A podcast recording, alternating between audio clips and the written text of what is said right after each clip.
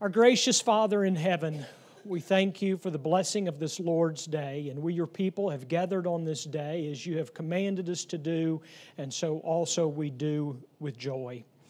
We thank you that we can go to your word, for it is truth, it is eternal, and unlike the shifting sand of the age, uh, your word is always a firm foundation for us, and so we go to it trusting as you have provided for us in it.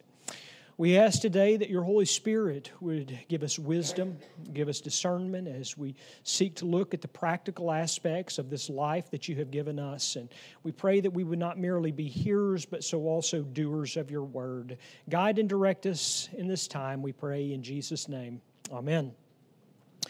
All right, so last week we looked at uh, the negative aspect uh, of, uh, let's see, what, what did we look at? The consequences. So we had looked at the week before, or the time before, the characteristics of laziness. Last week we looked at the consequences of laziness. Just real quickly, last week what we looked at is uh, the consequence of laziness in poverty shame, that is, shame that, that laziness brings upon others in our lives, forced labor, liability, and unfulfilled craving. We, we stopped, we did not get to unfulfilled craving uh, last week. So today I want to pick up there. What we're, we're going to look at the remainder of the time, uh, it, which I'm, I'm thankful to get to something positive. It, what are the characteristics of good work? What are the characteristics of, of good work? Uh, and so we'll look at that, but let's just go back last week uh, and in terms of what are the consequences of uh, laziness. And one of the things that we did not get to was unfulfilled craving. Unfulfilled craving. And let me read the Proverbs to you, or at least the, the first one um, or actually, I'll read both of them together, and then I think that will help us understand what I mean by this title, Unfulfilled Craving. Proverbs 13 4. The soul of the sluggard craves and gets nothing, while the soul of the diligent is richly supplied. And Proverbs 21, 25, and 26. The desire of the, of the sluggard kills him for his hands refuse to labor. All day long he craves and craves, but the righteous gives and does not hold back. All right, so let's look at the first one together. For, Proverbs 13 4. Uh, who are the two that the, the sage is talking about here? This is, a, this is a comparison and contrast proverb, we might say. And so we're told about two proverbial characters. Who are they?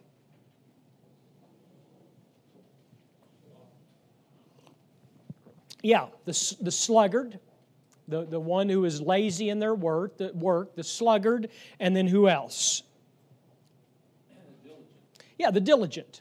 The sluggard and the diligent. Fascinatingly enough, uh, as a poetic device, the sage uses in both of these the term soul. And, and by soul, what does this, the sage mean? Does it mean merely their, their spiritual being? Uh, that will be separate from the body temporarily after death. Is that what he means? Yeah, the individual. That's right. So it's, it's, a, it's, a, it's a use of the term soul in a poetic sense of our being, who, who we are as human beings, our being. You might even say that he's implying uh, an internal sense, a spiritual sense of our, of our being, but it has very practical application, doesn't it? So it's the soul of the sluggard, it's the, the soul of the diligent. We know from previous study that the soul of the sluggard or the sluggard is the one who is lazy in their work. Who's this diligent person? Yeah, and, and it's not just hard work, is it? What, when someone is diligent, what, does it, what do we mean by that? Someone who is diligent.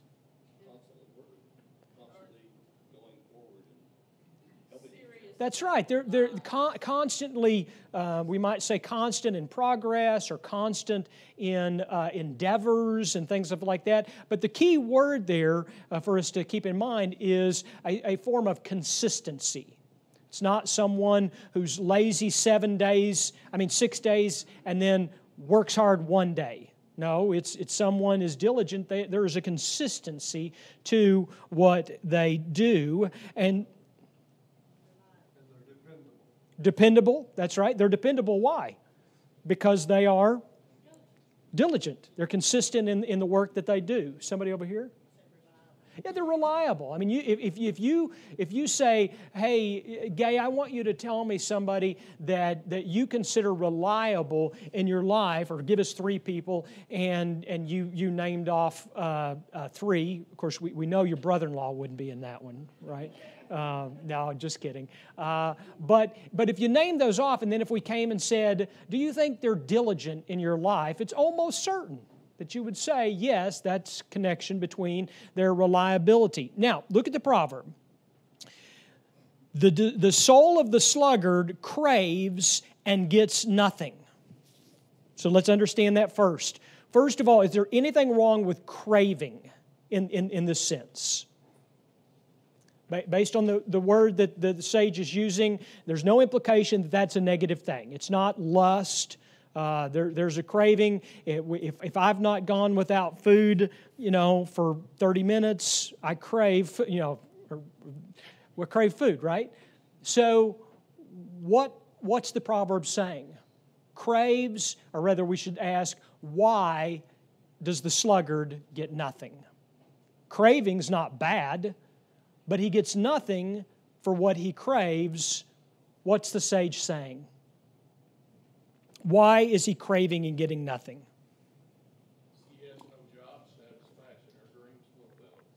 okay no satisfaction in what he does and so uh, and, and, so by virtue of that he's not getting that satisfaction from that work you know, if you're a farmer you, you crave corn on the cob what are you going to plant yeah that, that, that's ex- well, that, it's right. Yeah, yeah. For the sake of the recording, if you if you're a farmer and you crave uh, corn on the cob, you you plant corn. But let's carry that a little bit farther. Not it's not just the craving of the corn, but it is it means that you purchase the corn seed, you plant the corn seed, you water and fertilize the corn seed, you take care of the corn seed from pests and, and, and animals and so forth and so on. You harvest the corn seed. You shuck the corn, et cetera, et cetera, et cetera. I mean, all of these in between, all of that's part of being diligent in your work, right? It's like the example I gave last week. Just wanting to be productive doesn't make you productive, right? It's the diligence, it's the follow through that leads to being able to eat the corn on, on the cob, to stay with your example. And so, what the sage is saying here is the sluggard craves, but, but by virtue of his def- definition, one who is lazy in their work, he's not getting the job done. It's quite, that, quite simple. He doesn't get the job done, so he doesn't get the corn. But in contrast, what do we know about the diligent? Well, first of all, we've defined diligent, and so we now understand something about them, and it's their soul is richly supplied.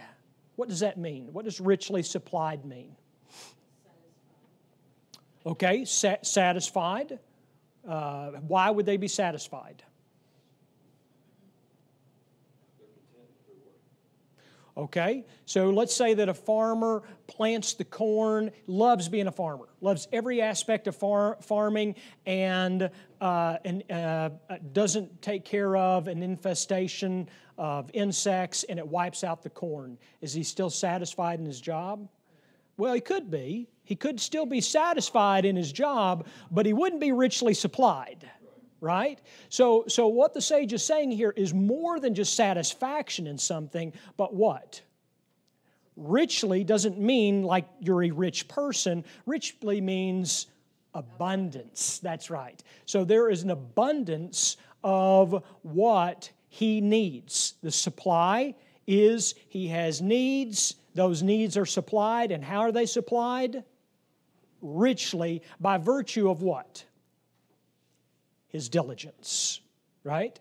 So, again, in the simple teaching is, is those who are lazy in their work are not going to be richly supplied in what they need. Those who are diligent in their work are going to be richly supplied in what they need. Again, keep in mind, all the way back to the first week, this is not a promise, this is not some sort of prophetic expression, this is a truism. In general, generally speaking, this is the way God's economy works. Yes?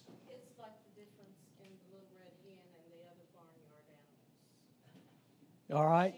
She, she planted the corn, she took care of it, took it to the mill when it was all done, made flour for her little chickens. Yeah. And then, and I asked all the other barnyard animals, will you help me? No, no, none of them would help with anything. Then when she had the bread ready for her little babies, they were all ready. Yeah. They wanted to come and eat, but she shut the door in their face. Oh, uh, we gotta love fairy tales. Yeah. I, lo- I, I know, I love it. I love it. Yeah, it's, it's, it's like the first time somebody said, Have you ever read Grimm's fairy tales? And so fascinated by it, I purchased a, a copy. And, you know, I'm like halfway through, I'm not even halfway through, I'm an eighth of the way through, and I'm like, I- there's a reason I didn't read these to my children. they bake children in the oven, and it's okay. Yeah. No, no, but I, I no, I like it. It's a, it's a good it's a good fairy tale. I like it. All right. So let's go to the, the next two proverbs, Proverbs 21, 25 and 26. The desire of the sluggard kills him, for his hands refuse to labor. All day long he craves and craves, but the righteous gives and does not hold back. Okay. So first of all, now we've moved from the soul of the sluggard to now the desire. So that's but it's the same thing as craving, right? It's the same essential teaching. The, his craving or his desire, and then it says it kills him. What, what does it mean that the sluggard, and incidentally, we're, we're told the answer to my question here in this proverb. What, what does it mean that the sluggard's desire kills him? Does it mean literally it kills him?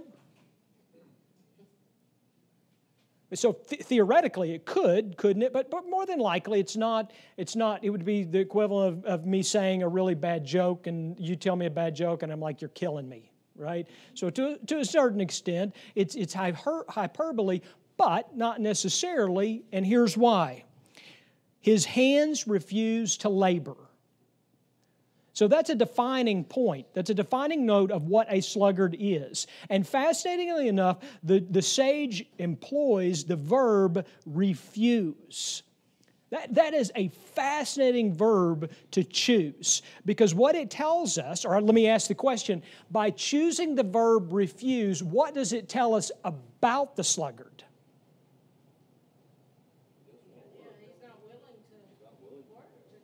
Right? But positively speaking, what are some what are some positive characteristics we could deduce from his refusal? He's he's able. He could. Did you say he could if he wanted to? Yeah. Yeah. He's he's able. So we're not talking about somebody that doesn't have the ability to work. He's able and we could infer that he's capable. There are a lot of positive aspects that we could, could deduce, couldn't we? But he refuses, meaning he has made a conscious decision not to, to work for, for whatever reason we don't know. And then it says, all the day long he craves and craves. We're still talking about the sluggard. We've not yet moved to the righteous yet. But all day long he craves and craves, meaning what he desires and probably what he needs, it's not being met. Why is it not being met? Because he refuses to labor, defining himself as a sluggard. Now look at the second clause, the last clause rather. But the righteous gives and does not hold back. Now, this is one of the beautiful things about the poetry of the Proverbs. You thought that you were talking about the lazy sloth guy that refuses to work. All of a sudden, the sage introduces someone and does not introduce them as diligent, does not introduce them as hardworking, but introduces them as righteous. and then tells us something about this righteous person that seems to not be congruent with what he was just telling us about the sluggard.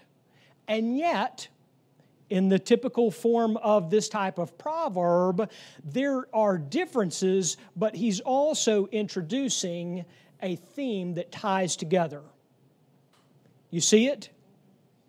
So, first of all, he introduces the person as the righteous. Who, who is the righteous?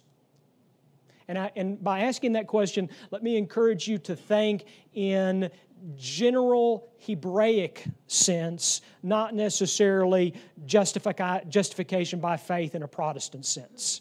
Just in terms of, of the Hebrew people, God's covenant people. That's right, little r instead of a, a big R. So, so the righteous, what do we know about this person? He does right. That's exactly right. So we would, we would just say this is someone that is faithful to God's word.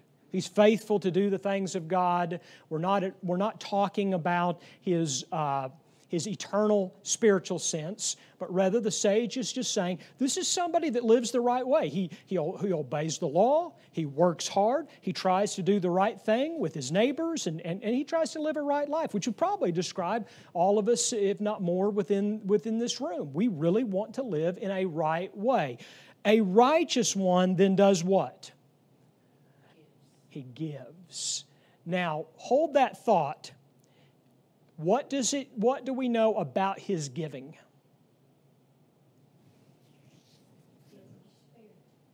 To, to not hold back means what? He gives freely, abundantly. Yeah, he's a generous giver, right? He gives abundantly. We don't know anything about his financial makeup. So we don't, we don't know if this is the mite or the million. But what do we do know about this person in contrast to the sluggard? This person who seeks to do rightly gives abundantly, how does that contrast with the sluggard? The righteous does have something to give, true. But what else? What about, uh, what about the heart attitude? The? The Cheerful giver? cheerful giver. Look at, at, at these two words for me.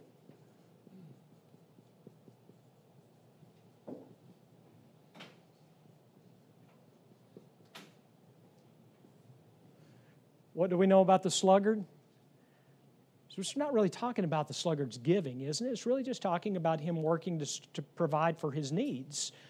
But what we find is, is the correlation in the wisdom of the Proverbs, the correlation is, is that when you are willing to work, and in fact, to go back to the previous proverb, when you are diligent in your work, not only and this is, by the way, a proverb that we've looked at previously. Not only are you able to meet your needs, but what? You can help others. That's right. The one who seeks to do rightly, who live in a righteous way, he is, he gives, he does not hold back, which in contrast to the sluggard, that person who refuses to work, he can't even give because he has nothing to give because he refuses to work. Yes? Well, in the case of application of the Proverbs, in, in, in, in this sense, it is the context would lead us to believe it's financial. But keep in mind that, that you could apply the Proverbs to other areas of life as well. Yeah, including service and, and so forth. Yeah, but contextually, it's financial. Yeah. Okay, so that concludes last week. Now let's look at something I'm really excited to, to, to get into is the characteristics of good work. Now, if you walk through the Proverbs, what you're going to find is this is the Proverbs tells us far more about the negative than the positive. And part of this, if, if we believe with the scholars that the Proverbs were originally written for young men of the kingdom in training, in training for life, so forth and so on, you can see why that would be the case, right? They're going to be, as young men growing up, they look out in the world around them and they see someone who is industrious, they see someone who is lazy, and the sage comes along and says, Now, you've seen these two people in life, now let me tell you about why they are the way that they are, so to speak. And so, what we've looked up to this point really takes up the bulk of the Proverbs on this topic, but there is still plenty to be said about the, po- the, the positive sense of good work. And I want to begin with this. One of the characteristics of good work is industriousness industriousness. Again, these labels are mine, so uh, extend some grace on this. But here's why I use that word. Look at Proverbs 31 27. She looks well to the ways of her household and does not eat the bread of idleness. Now, who is she?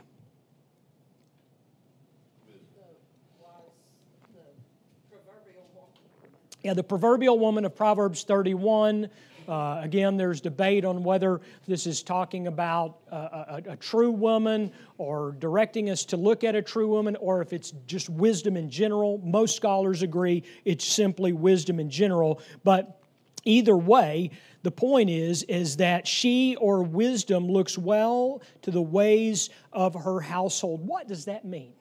What does looking well to the ways of one's household mean?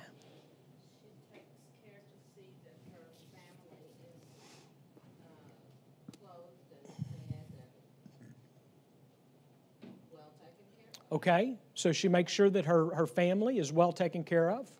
Yep. Um, so Randy scratches his head, and I thought he had a, a bright moment. Yeah, yeah. I'm sorry, I can't hear you. Yeah, yeah, things that are under under your control. Fascinating enough, that shows up in our large our Westminster Larger Catechism. Uh, that which is under uh, the the guise of uh, uh providing for one's own extends beyond just within within the household, and so those within uh, those within your uh, your area of, of authority or whatever the, the case may be. I think that's that's a good point. Yep. What else? She looks well. So, what does it mean to look well?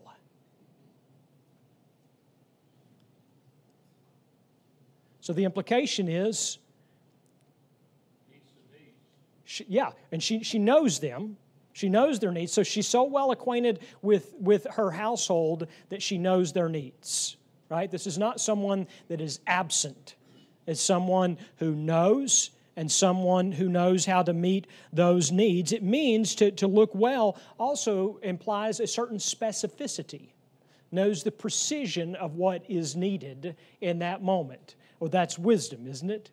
I mean, if, if we try to apply the same thing to everything in life, and we, we all, or I say we all, most of us would understand this from a parenting sense, right? So one, one child requires a certain form of discipline, while another child, another form of discipline. And so we know our children, we know how this works, and she knows well the, the, uh, the state, the sense of, of her household, the ways rather of her household, and then does not eat the bread of idleness. So that, that's just a beautiful poetic expression, right? So, so what's the bread here? It's not bread, right? So using bread in the metaphorical sense, she does not eat the bread of idleness. What does that mean? Okay? She doesn't just sit around and do nothing or wish things would get better or, or whatever the case is, right? What, what is idleness?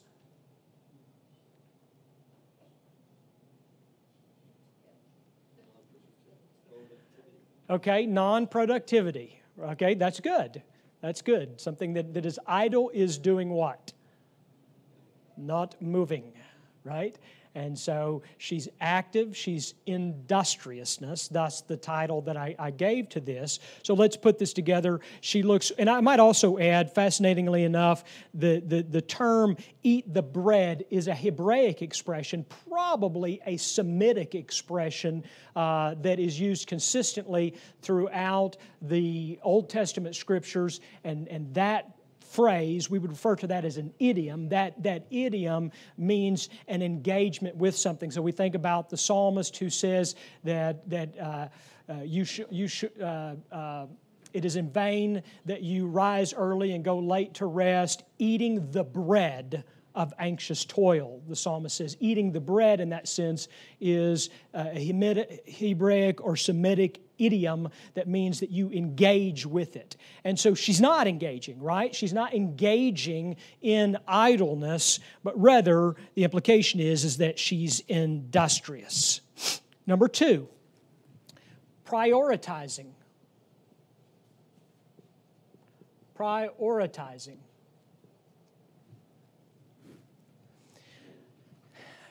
Is everything in your life, does everything in your life on a daily basis have the same priority? No. Now, do some of us allow ourselves to put the urgent in front of the important? Sure, we do this, this all the time, right? Often to our, our regret. Uh, and, and so here's what the proverb says Prepare your work outside Get everything ready for yourself in the field.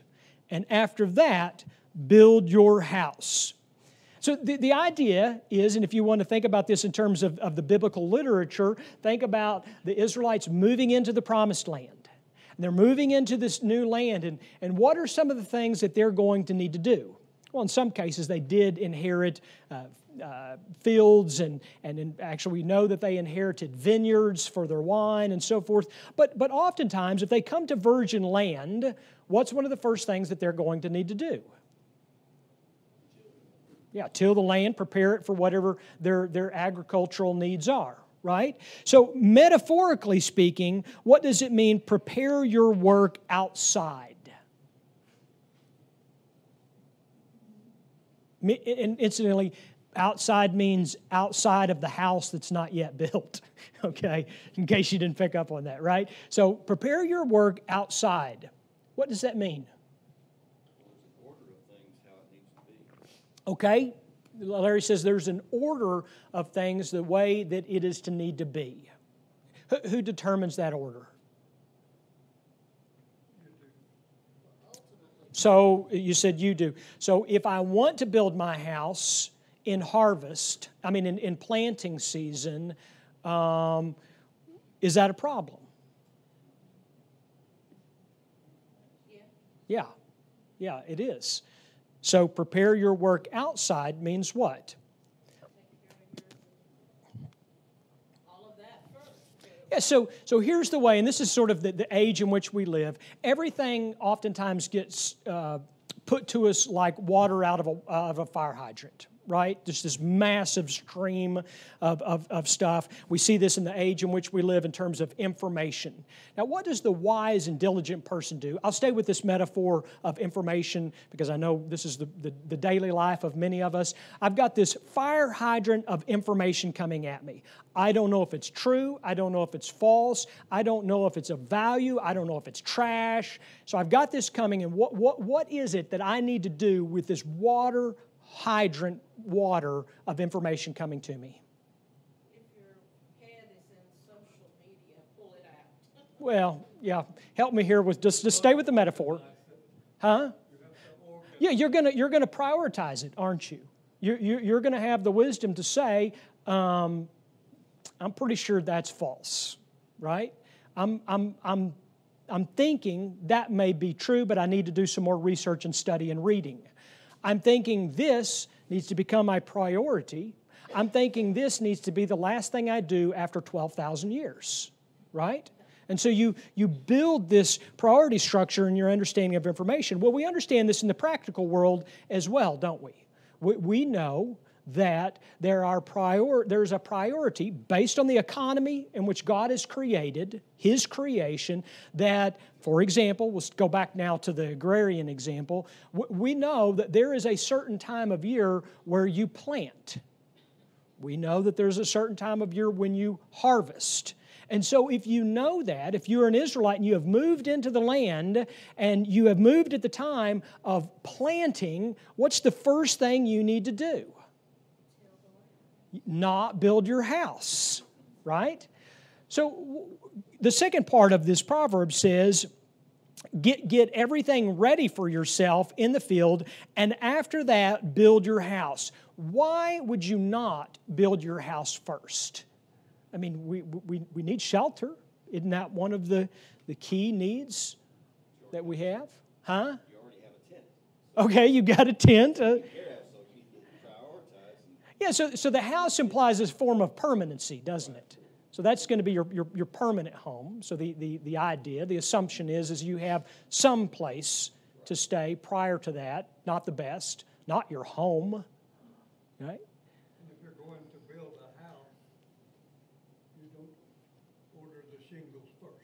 yeah, if you couldn't hear Sam, Sam said, uh, you're going to get want to write this down. Sam said that if you're going to build a house, don't order the shingles first.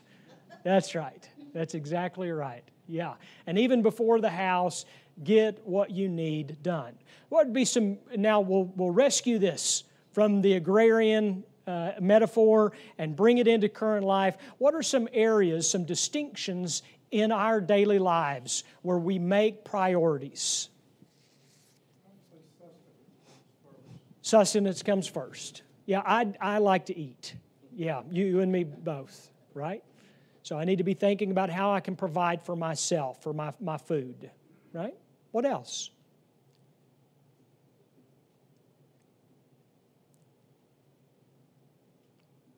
Okay, I'll give you another example because I love this one if I asked you how important it is for your heart, your mind, for your soul, how important it is for you to be in the Word of God, all of you being good Presbyterians would all say, It's very important, John. We get that.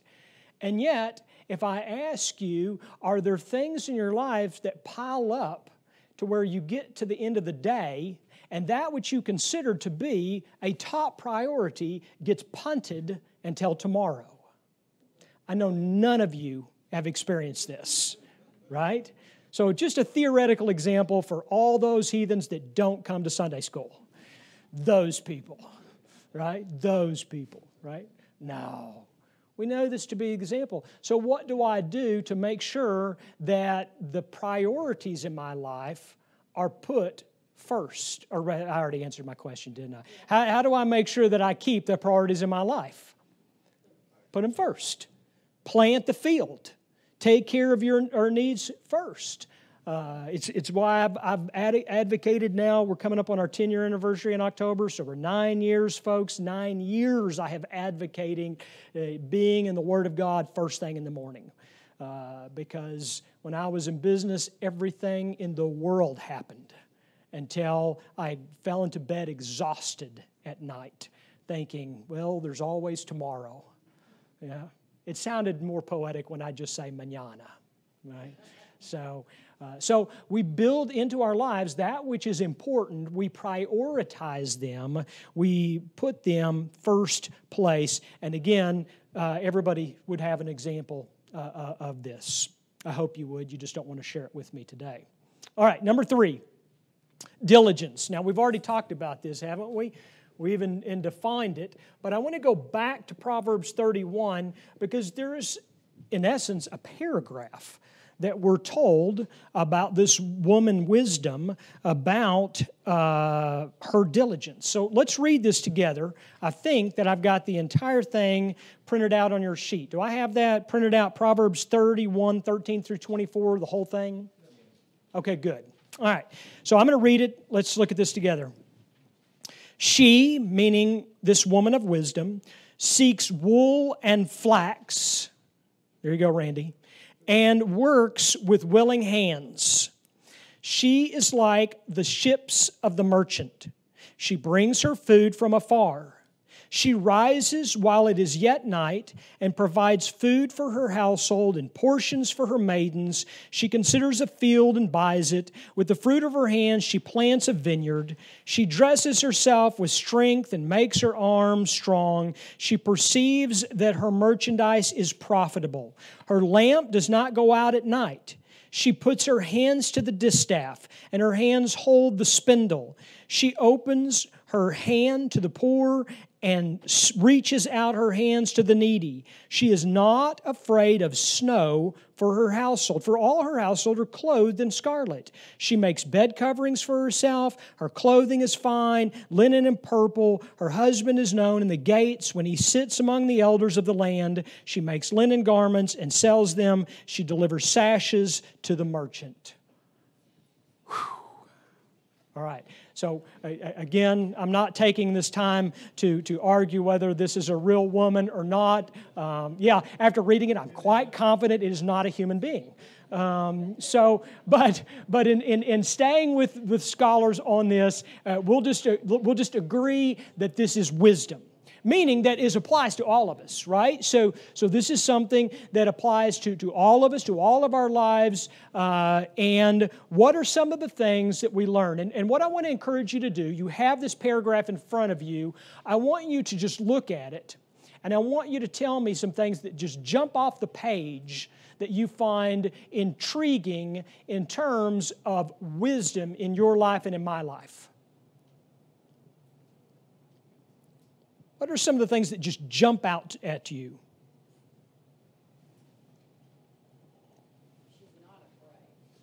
Not afraid. No, she is not. Yeah. And incidentally, on that topic, why is she not afraid? Because it actually tells us. That's right. She, she prepares. She's, she's one who takes care of business, prepares, right? She, she's not stockpiling food in arms and climbing into the cave to seal it shut, is she?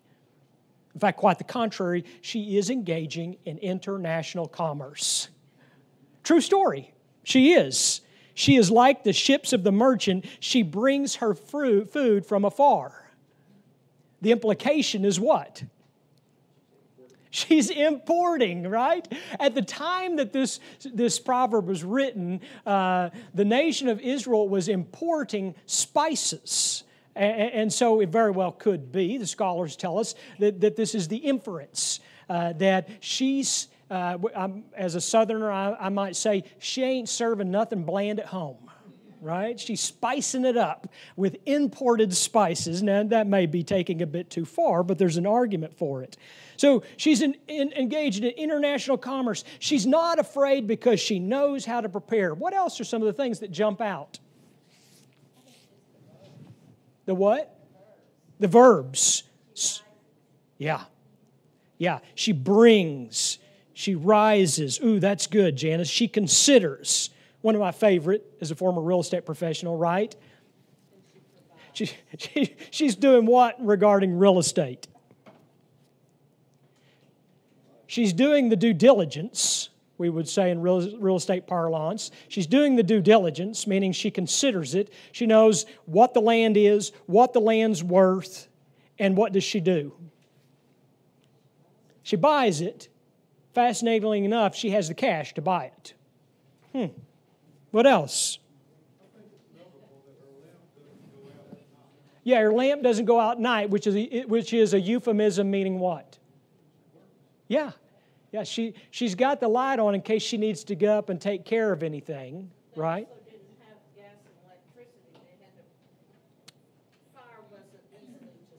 Yeah, yeah. So keep the lamp on low in case you need to get up in the night. That's good. What else? Yeah, the weather doesn't bother her, does it? The snow's coming. And what does she say? yeah, Look, I've got all of these new clothes for you. I made them last night while my lamp was burning, right? yeah. Yeah, the snow doesn't keep her from getting her, getting her work done, right? Do they even say that about the Postal Service anymore? I remember when I was a kid, neither sleet nor snow nor. Oh, was that the Pony Express? But then they used to say that about the Postal Service? Yeah, the mail, yeah. Well, it's neither sleet nor snow nor rain nor hail or whatever, but the mail must go through, but it was referring to the Pony Express. Okay, in my imagination, it was the United States Postal Service. I'm going to remember it that way. That was the beginning. Okay, all right. What, what else? What else jumps out? Yeah. Help help me with um, not thinking that her husband is the sluggard. Isn't that great? Yeah. While, while, while she is Superwoman, he's sitting. Yeah. Yeah. Yeah. You and I and the other men in here, we're, we're like, "Ah, that seems odd. Every woman in here is like, yeah. yeah. No. That, that, that's right. Yeah, that's right. Sit and, and staying away from her real estate negotiations or her international commerce. It didn't mention she overslept. Yeah, right. That's right. Yeah, so the general idea is, and I, I know you know this, so the, the general idea is to sit in the gate is a seat of honor, authority, probably governance. Uh, this is someone that, that probably uh, has a hand in the governance of this village, so to speak. Again, th- this is hypothetical, and especially if we're referring to wisdom here. But the inference, the reason why he even shows up, and this should not be lost on any of us, the reason he shows up has nothing to do with him. Isn't that interesting? He has a seat of honor, but he is included within this proverb of wisdom to, to connect us with her. In other words, he is honored because of her. And if we might rec- rescue this from sexism and add it into all of us, the wisdom of those around us, the wisdom of my spouse and your spouse, so to speak, we are blessed through that, aren't we? And so we see that that other person, that would go back to sort of a contrast with what we looked at last week, how the lazy and the sluggard bring shame upon his parents. Well, in this case, the industrious, the, the diligent, the one who, uh, in this, yeah, diligent, also brings honor upon their loved ones. So that'd be, that'd be, a, that'd be a fun comparison and contrast, wouldn't it? What, what else do we know about her? She, I'm sorry. Go, no, go ahead, Marion. You are far more serious than other people. Yeah. She's reaching out to poor to. That's right. That's right. Yeah. She's taking care of herself. She's taking care of her husband. She's taking care of her children. She's taking care of her workers. And because of her diligence, she can also help the poor. See a recurring theme here in the Proverbs, don't we? Right? You were saying something about lifting weights? She's a weightlifter. Yeah? Yeah. Dresses herself with strength and makes her arms strong. All right. She dresses herself with strength. All right. I like it. That's right. What, what does it mean to dress oneself with strength? Think about, I mean, I know you were kidding around, but, but seriously, think about that. What does it mean to dress someone with strength? Let me ask you to think about it this way Is this someone who is moping around about their disadvantages or complaining about her circumstances? It's not. In fact, we're not told anything about what she's thinking. What we're told is, is just to look, just to look upon her and see what, what we see. And what we see is someone who is really remarkably impressive, as is all those who seek to practice godly wisdom in their life. And so, in each of these, these we could apply these to ourselves. Well, this has been fun. Uh, and I'm thankful that we got to look at this together. It's a fun little paragraph within Proverbs 31. I hope that we'll, we'll get to look at more of it. Um, next week, we'll finish this lesson up and looking at what are the benefits of work, uh, and then probably pull in some things to highlight from what we've looked at at previous weeks, and then move on to a new topic. Let me pray for us. Our gracious God in heaven, we do indeed thank you for your word. And as we have looked at your word today and, and looked at the godly example and, and taught the distinction between, for example, the diligent and the sluggard and the, and the righteous and as we look at the blessing of wisdom upon our lives, we ask that we too would be a people of wisdom.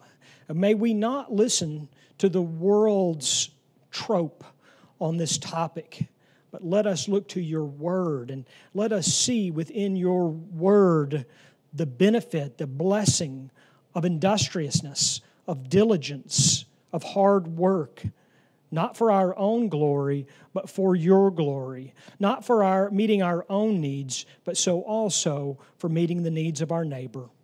Now we ask that you would bless us and prepare us for our worship as we assemble together. We pray this in Jesus' name. Amen.